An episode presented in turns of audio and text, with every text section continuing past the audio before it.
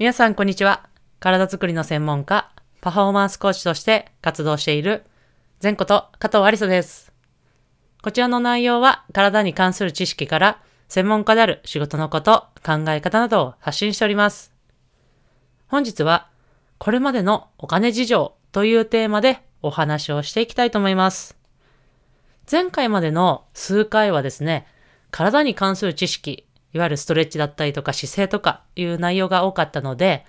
今回から数回はですね、少し考え方だったりとか、マインドのちょっと話をしていきたいなと思っております。で、その1回目というのが、今回お金の、えーことについてお話をしていきたいなと思っております。まあ、お金とね、聞くと、少し、なんですかね、こう、いいイメージがない、まあ、汚いみたいなイメージも持たれてる方も多いかなと思いますが、まあ、これって実は、お金を、まあ、稼ぐだったりとかね、お金というのはとっても重要なものでですね、まあ、やりたいことをやったりとか、まあ、もちろん生きていく上でも大切ですし、そういう考え方をですね、まあ、そういうちょっと後半の方も、これからの回でもちょっとお話をしていきたいなと思いますので、ぜひ、えー本日は最後まで聞いていただけたら嬉しいです。はい。で、まずはですね、いろんなお金ってまあ大切だよっていう話の前に、まあ本日はその私のお金の事情についてね、ちょっと簡単にお話をしたいなと思います。まあ、特に若手のトレーナー、まあ、専門家の方だったりとか、これから専門家を目指す方とかは参考になるのかなと思っております。はい。で、まずはですね、この専門家を目指し始めた大学時代というのは、まあ、私自身生活費というのは、奨学金で生活をしていました。で、えーアルバイトですが、まあ、正直言うと、ほとんどやっていません。というのも、まあ、えー法学は勉強したりとか、あとは、まあ、バスケ部にも入っていたんで、バスケ部だの活動だったりとか、まあ、あとトレーナー部とか、まあ、あとはトレーナーの実習ですね。とか、インターンとかも行っていたので、そういう外部、まあ、専門家に関わる活動に多く時間を当てていました。もちろん、遊んだりとか、そういうこともしていたんですが、まあ、そういうことに時間をつ、あの大学時代は、あの、時間とお金を使おうというふうに自分で決めていたので、まあ、あまりそのアルバイトをするという時間は設けていませんでした。まあもちろん、えーお金が足りない時とかに関しては、こう派遣だったりとか、単発のアルバイトをしてやったりとかをしていました。まあ今思うと、まあ、もうちょっとやちゃんとアルバイトというものはししといた方が良かったなっていうのは、えー私の反省点ではあるんですが、まあ、やっぱりね、アルバイトで得られる、こう、お金の考え方とか、まあそういう社会経験とか、まああとは人のつながりですね。まあそういうのもすごく得られる場所だと思うので、まあ正直私はもうちょっとアルバイトしといたらよかったなっていうのが、えー思っております。はい。でですね、社会人1年目というのは、まあちょっとこれは別の回でもお話ししたか、あの別の回でまた改めてお話しするかもしれませんが、1年目というのはアルバイトで、えーその職場についていました。というのもちょっと、こう、あまりそのね、アルバイトもそれ、それ、先ほどお話ししましたが大学時代やっていなかったので、どういう、働くってどういうことかっていうのが全然理解しなかったわけですね。で、えーまあそこに活動したいと思って、蓋を開けたら、週に3回ですかね、しか入れなかったと。まあそしたらもちろん生活費が全然足りないわけです。まあ、その、せえー施設の、コンディショニングの施設と、あとは、ジュニアのバスケットボールチームの方で関わら、アシスタントとして関わらせていただいたんですが、まあ、生活費は全然足りなくてですね。まあ、そこで、えっ、と、その期間は、その1年目、社会人1年目というのは、いわゆる保険の、えー引かれるということに関しては、えー引かれないように、親のこの扶養の範囲で生活を、こう、うまくやりくりして、で、2年目からですね、えーその施設で正社員として働かせていただいたプラスそのジュニアのバスケットボールチームだったりとか他の、えートレーナー現場という形で業務委託で、えー生活を始めました。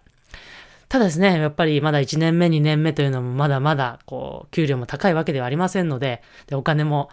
なない状態でしたのでまああのご飯というのもまあ、私、新潟出身ですので、お米はあの、実家からいただいてたんですよね。なので、あの朝昼晩、白米で、そしてふりかけをかけて食べていた、なんていう時期もありまして、すごくね、あの、今も、こう、白米を見ると時々思い出すこともあるんですが、まあ、そんな感じで、まあ、かなり収入としては厳しい状態で活動していました。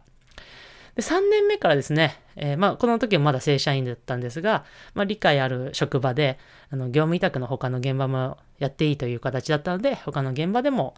活動していたんですが、まあ、その3年目のある時ですね、ちょっとある事情で、その業務委託のある現場がちょっと突然仕事ができなくなってしまいまして、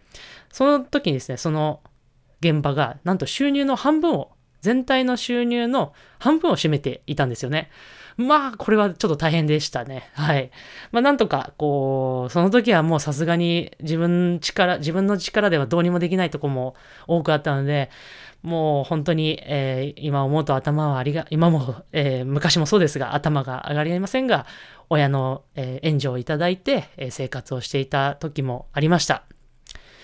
で、4年目からですね、え個人、正社員を辞めて、個人事、完全に個人事業主として活動して、その業務委託の場所だったりとか、まあ、その、それぞれの単価を、現場の単価をちょっと上げてもらって、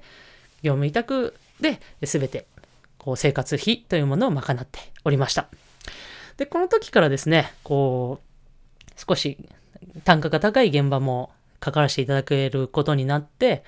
まあ、やっとと言ったらおかしいんですが、あの、白米生活からやっとおかず がこう気にせず食べれるようになったっていうのが、えー、とっても嬉しい年だったなっていうのが私の印象に残っている内容になっております。で、この時からね、やっと、まあそのおかずもそうですが、やっと少し、こう、手が出せなかった、いわゆる専門内容のセミナーだったりとか、まあ、講習会ですね。そういうのも、こう、やっと受けれるようになってきて、なんかすごく、こう、一歩進んだなっていう風に感じた年でもありました。で、6年目にですね、この今活動している愛知県の方に来て、で、今の活動させてあの、サポートさせていただいているチームがメインの収入として活動し始めました。で、まあ、昨年のコロナの年にですね、こうその現場プラス、まあ、やっぱりオンラインな、まあ、私自身もやっぱもっと活動していかなきゃなって、バスケットもそうですし、トレーニングももっと普及していかな、広めていきたいなという思いで、まあ、オンラインの活動も始めて、まあ、そこでオンラインの収入も、えー、少し上がってきて、まあ、それで必要な、こう、オンラインのための必要な機材だったりとか、そういうのも買えるようになったというふうになっております。まあ、こう見るとですね、あの、まあ、かなり大変だった時期もありましたし、で、今やっとこう少しずつ少しずつ、こう、年収というかね、こう、お金が稼げていって、今があるというふうな内容になっております。で、これがですね、こう、私自身の目標でもあったんですが、あの、ある先輩が言っていた言葉で、その目標としては、やっぱ前の年、例えばある年が、年収がそうですね、10万とかだったら、11万とか、その次の年は1万でも、こう、5000でも何千、何円でもいいから、その前の年よりも年収を上げるということを目標にしているみたいな話をされてて、あ、それ本当に大事か、確かに大事だなとか、まあそうだよなっていうふうにすごい納得できたんで、私もそれを目標に、前の年よりもどうやったら、こう、生活が、あ生活というかね、年収が増えるかというのを、目標にも、じゃあどうしたら行動、そのためにはどうしたら行動を起こしたらいいかっていうのを考えながらやっていきました。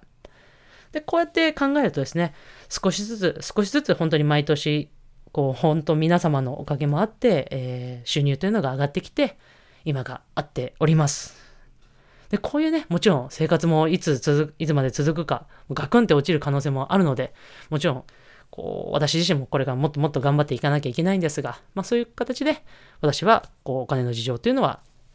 生活をしていきました。でですね、こう、やっぱお金と聞くと、まあ、先ほどの冒頭でもお話しましたが、やっぱり、汚いというかね、こう、稼ぐということに対して、なんかこう、悪いことをしてるじゃないですけど、いうふうに聞かれる、聞こえる方もいらっしゃると思います。ただ、そのお金を稼ぐというのは、まあ大切なことであるっていうのは皆様も理解できるかなと思っておりますが、まあ実際にじゃあお金を稼ぐってどういうことなのかというのを次回のエピソードでお話ししていきたいなと思いますので、まあ、本日は私がこういう形で、こう、この、今に至るまで、このような年収の変わりようがありましたよっていう風な、あの、ご紹介というか、紹介だったんですが、まあ、次回以降はですね、